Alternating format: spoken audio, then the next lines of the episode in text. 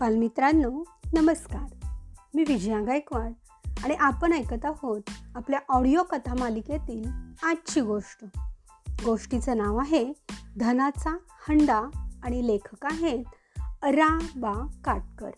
ही गोष्ट आहे किशोर दोन हजार सातच्या मासिकातील चला तर मग ऐकूया गोष्ट. एका खेड्यात एक वृद्ध शेतकरी होता. त्याला सहा मुले होती. वृद्ध शेतकरी आणि त्याचे कुटुंब खाऊन पिऊन सुखी होते. शेतकरी खूपच कष्टाळू होता.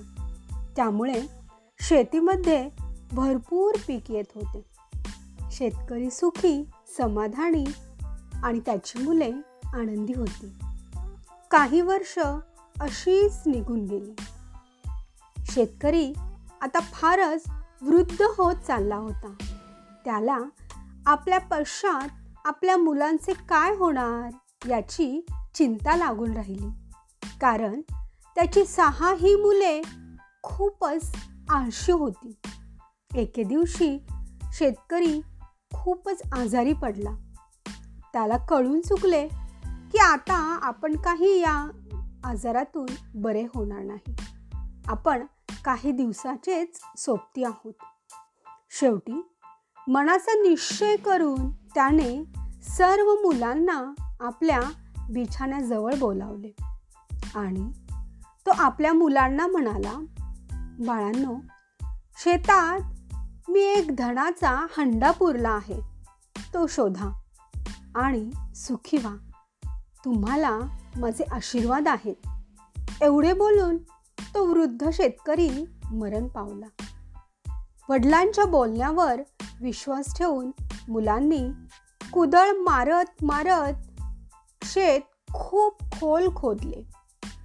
धनाचा हंडा काही लागला नाही मात्र एक पाण्याचा झरा लागला. थोरला जरा शहाणा होता. तो म्हणाला धनाचा हंडा नंतर शोधूया कारण तो जमिनीतच आहे. पण आता पाणी आलंय ते शेताला देऊया. इतर पाचही भावांनी आपल्या थोरल्या भावाचे ऐकले आणि सर्व शेताला पाटाने झऱ्याचे पाणी दिले. अशा रीतीने थोड्याच दिवसात शेतामध्ये पीक जोमाने वाढले.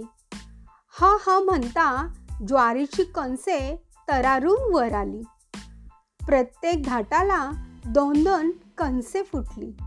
रोज मुले शेतावर जाऊ लागली.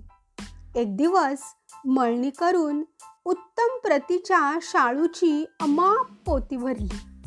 स्वच्छ पांढरा शुभ्र दिसणाऱ्या त्या शाळूकडे मुले पाहतच राहिली.